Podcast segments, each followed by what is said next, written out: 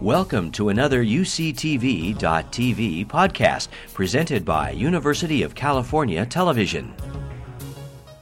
I once uh, w- uh, was in Africa. I had been working as a seaman on a Norwegian freighter. This is preceding the time of the uh, container ships.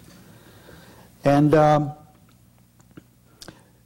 uh, soon after that, in South Africa, the, uh, the authorities used to uh, gather protesters up in these large armored wagons called hippos.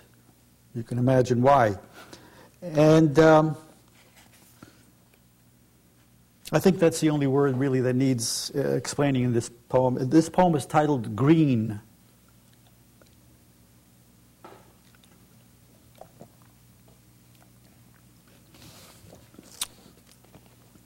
Heat in the park today, almost an African heat.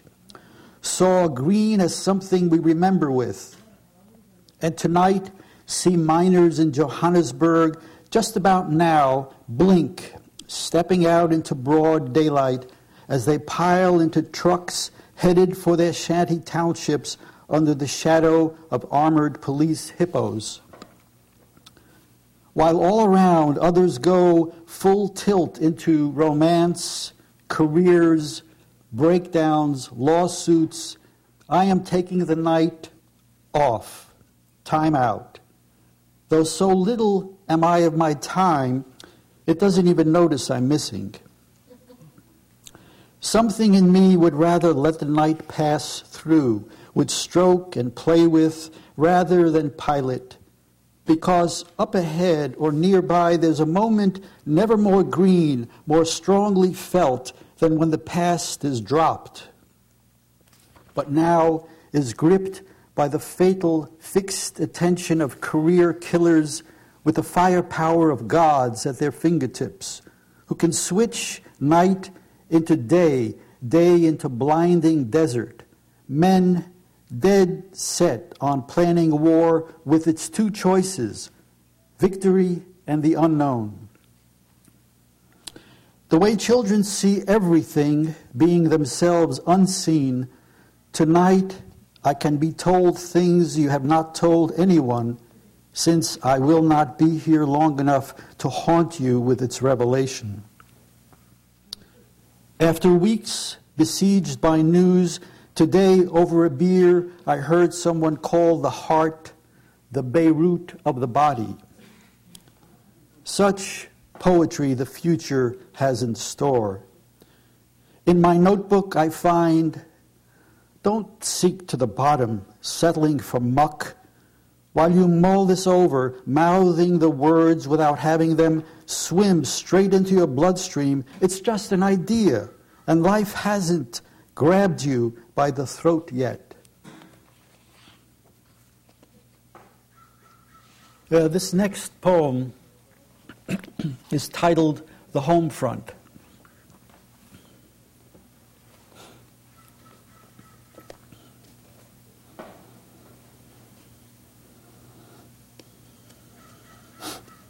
Um, some of these poems were written during the first Gulf War, and uh, they uh, I, I, they really don't need any any change. The home front. After the pinpoint fraction of concentrated hellfire is reined in, and the generals call off their air war on Baghdad, concrete and steel rosette Babylonian garden in the desert of my father's birth, nearly wiped from the earth, we watch ragged, runny nosed street Arabs underneath aureoles of filthy curls playing with live ammo in a minefield's mud.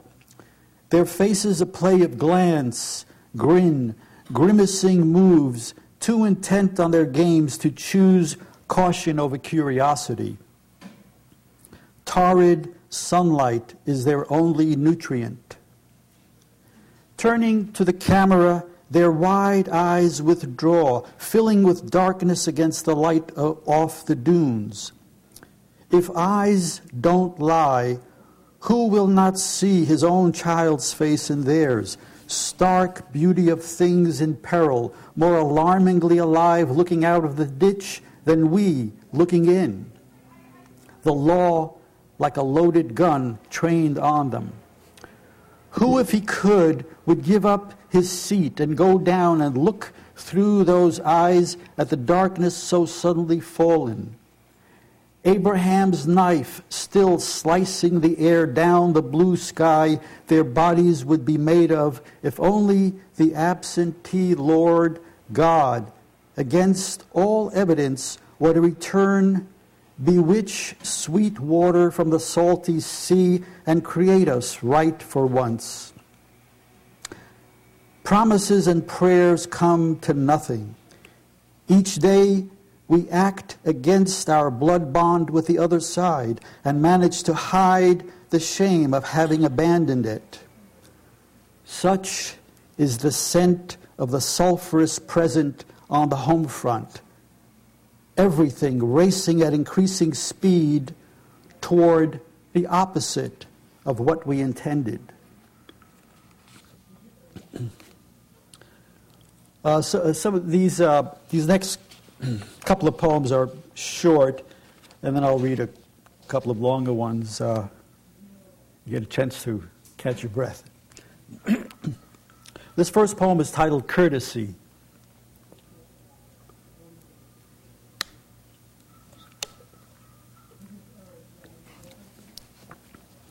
The blind man I helped onto the bus tells me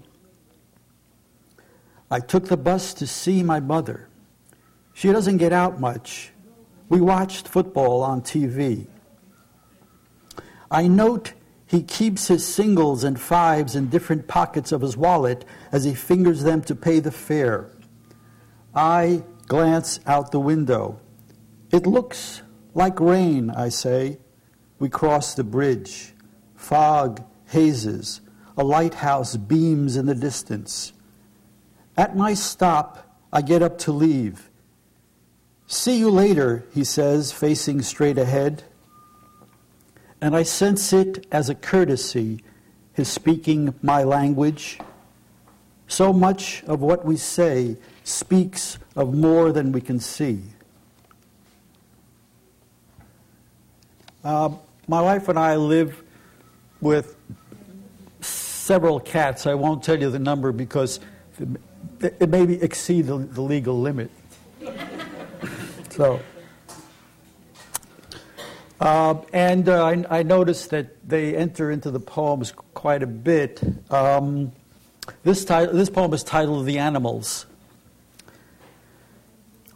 They too live in a world they sense not as time and space waves through their fur and pads of their feet, the tips of their whiskers. Birth hurls them not toward death, but out to breath and earth, and no word, not one, worth setting foot on. Unlike us, they are not strangers to night's way of knowing what is old and in daytime new. Night is old, is theirs, as the days in which piecemeal over eons came forth web and claw and paw on which they tread. In them, night remains, while days, like us, pass out of sight.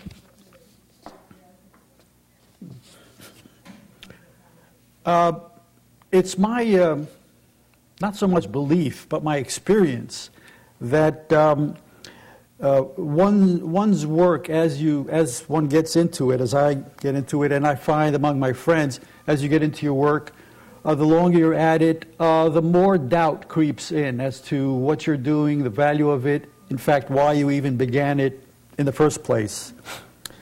And uh, for some people, that's enough to stop them in their tracks. For other people, it becomes part of the work. So, anyway. Uh, this po- uh, poem is titled While I Dismantle the House, Poetry Goes Packing. Um, and um, the poem was really generated by a move that we had to make, a household move. And uh, everything was disrupted, and it made me think about what I had been doing. Going out the door, you never know what's in store in the never thought about that now needs rethinking on the white road, as always, running nowhere. Everything east of me I already know. Who said that? Where are they now? And taking pen in hand doesn't part the way to the long view that serenely looks through the trash that passes, the mass graves that grow. I can't remember what it was good for. Was it only for the sense of accuracy in foreboding when something awful happens and we knew it would? Something unreturnable goes out of me. I wonder what it was good for. Should we take poetry seriously at all?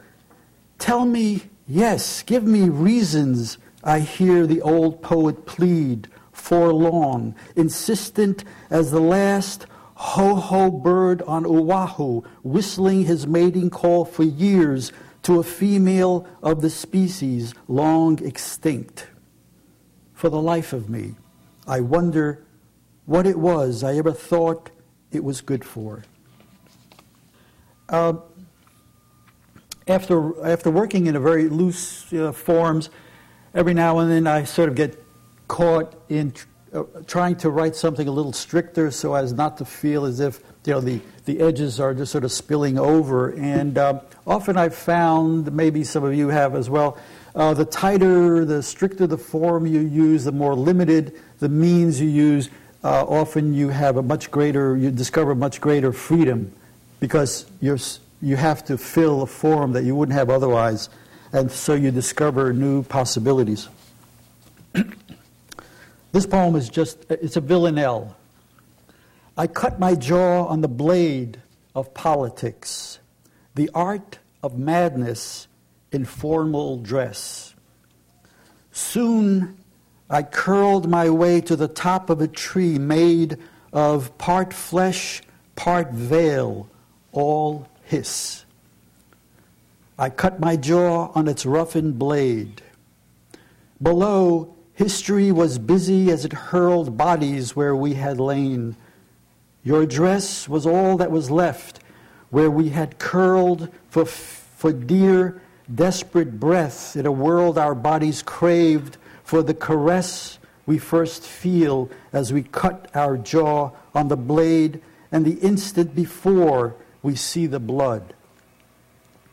The exquisite edge of that dread kiss draws me on to cut my jaw curled around the cream of the crop made of flesh. The sensate harvest along the abyss I cut my jaw on the whiplash blade of the world in which we're curled. Weather report Baghdad burning.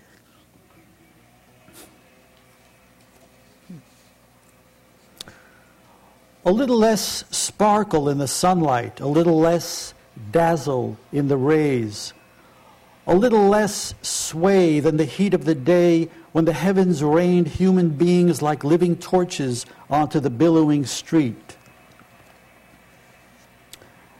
Eskimos know the weather is our master. I'm taking my time with disaster. I'm trying to make the most of my master, trying to get the weather right. I'm starting with September. It looks like now like I'm in the lap of luxury, not to mention the luxury of time I'll lap up later, faster.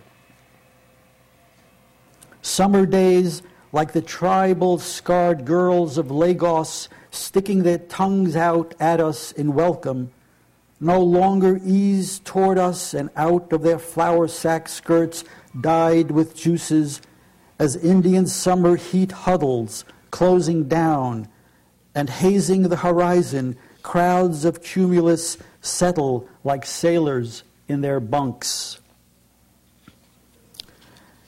Now, in the approach to sobering October, a wind stirs a chill we'll soon be leaning a shoulder against. A little more shade and leaf sway, longer, fuller shadows piling deeper, denser fur for the coming slow haul. How make a century's myriad murdered sound at the bottom of a voice to not further deafen the mute?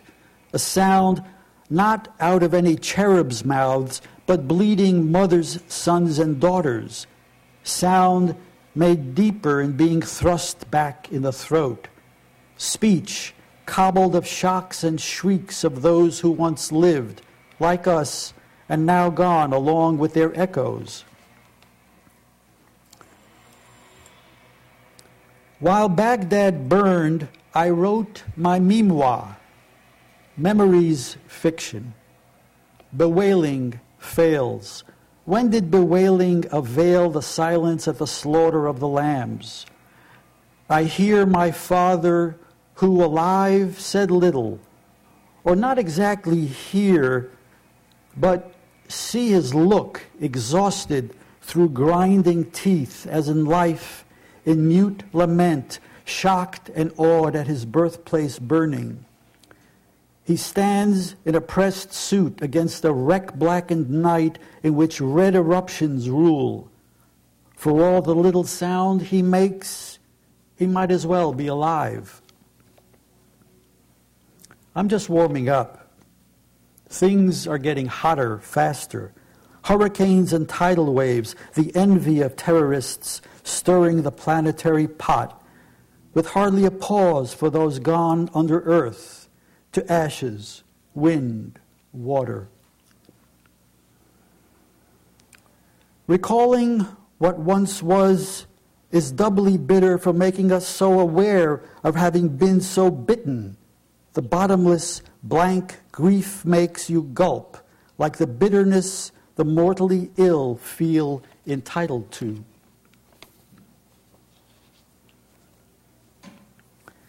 as heat thrown off in whirling molecules must find somewhere to receive it and rid itself of the heat or be destroyed in the feedback, now that my words come slower, harder, plainer, but not briefer, than when I was younger, woollier, windier, fewer care, as if air needed silence to ripen into mellow wine bleeding from nose and anus and from the meat we eat, in a heartbeat that never catches up with the newness of what is about to be, we who are in line to die dive nightly into our wine and dinner. Listen up. Don't be a schmuck. Even nightingales run out of luck after they've built their nest, and singing give their best only to have crows take over, caw and clatter, and leave behind their fecal matter, only to have, with all due contempt, instead of a savior risen, a president who belongs in prison.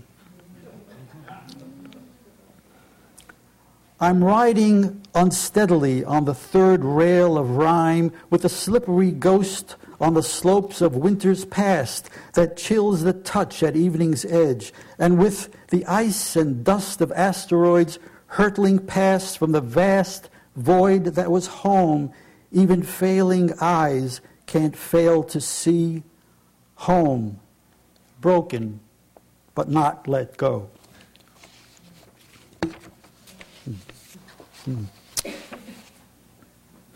Oh, yeah, here's one I kind of like. It has, uh, it has uh, mentioned several artists, poets, uh, things like that.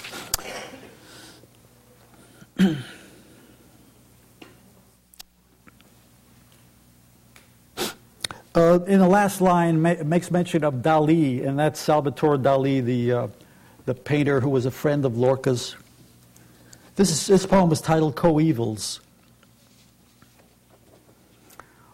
Oiling the soundless wheel of nightfall, the near red evening sky is the underworld risen toward every alcohol imaginable as we shift into dinner mode in the mood for the prime rib on the menu. The mouth that ingests the rarest bites of the afterlife in this one has no need to enter it, nor dip a toe in its orbit. Rimbaud wouldn't give a shit what we think of his illuminations or how our postmodern, postmortem pontiffs deconstruct or deauthorize it. My friend, think of Mandelstam, arguably the finest ear calibrated to the Russian tongue in the modern era, leaning as if hard of hearing toward a barely perceptible murmur of survival from a garbage can in Arctic exile in Voronezh, grubbing for crumbs, dying of homesickness as much as hunger. He died there in 1938. Two years earlier, 1936, the year of my birth, was death for Lorca. While feted in New York, on hearing of the murder of his friend and probably lover, buggered by a bullet by a Franco zealot in Malaga, the dandy Dali was heard to cry, Ole!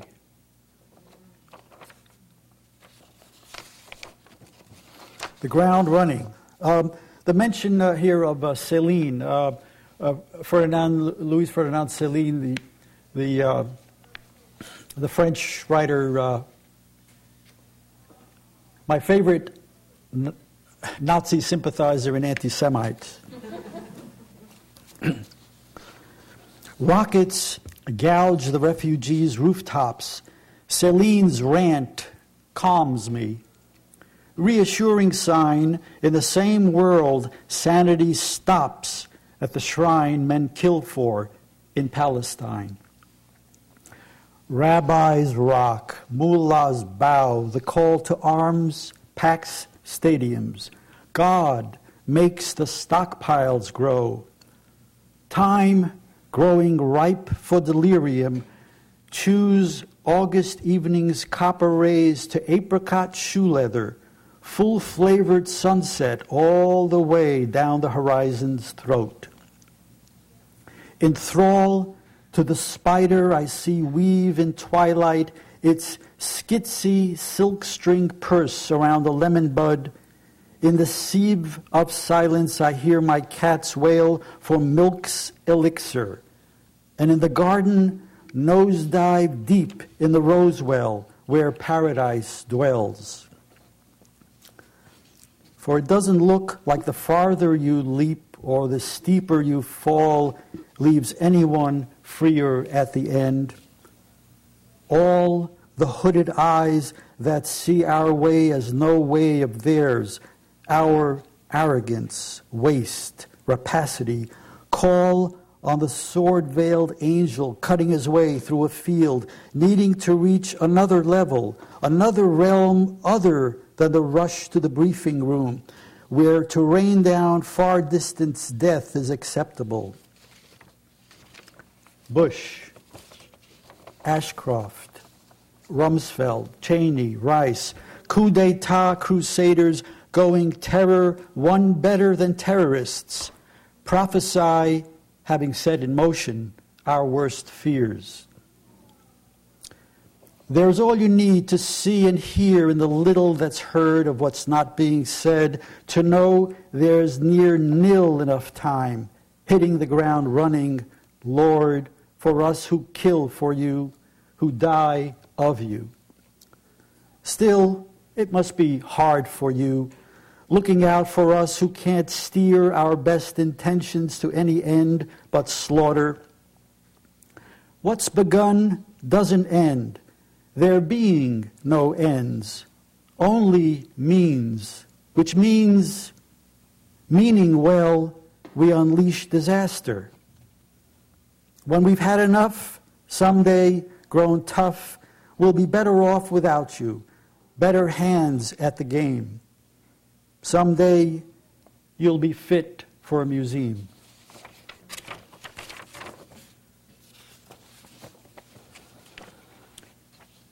And um, the, uh, the final poem I'll read is titled Money Theism. About to hear more at the limit of what the mind can bear, like tidal waves beating on the shore, what they have to say. In a dark time not measured in clocks or depths, comes a crushing wave of viciousness out of the mouths of those in command, going terrorists one better in terror as never before. The bottom line is under the table, dangling moon money to a family holding its last loaf of bread. Close on the end, there's no way to exaggerate what's about to be lost that we now try biting into. Everyone at some time gets to be a Jew. I do, and so will you. If not by birthright, through being born. At some time, each must face the face they're in. This time, Palestinians are the new Jews, just as standing still we journey from one instant to another.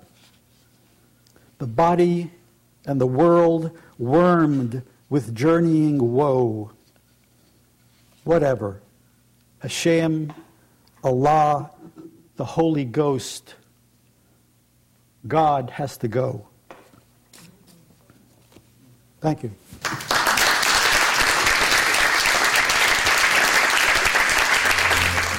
You've been listening to a podcast by University of California Television. For more information about this program or UCTV, visit us online at uctv.tv.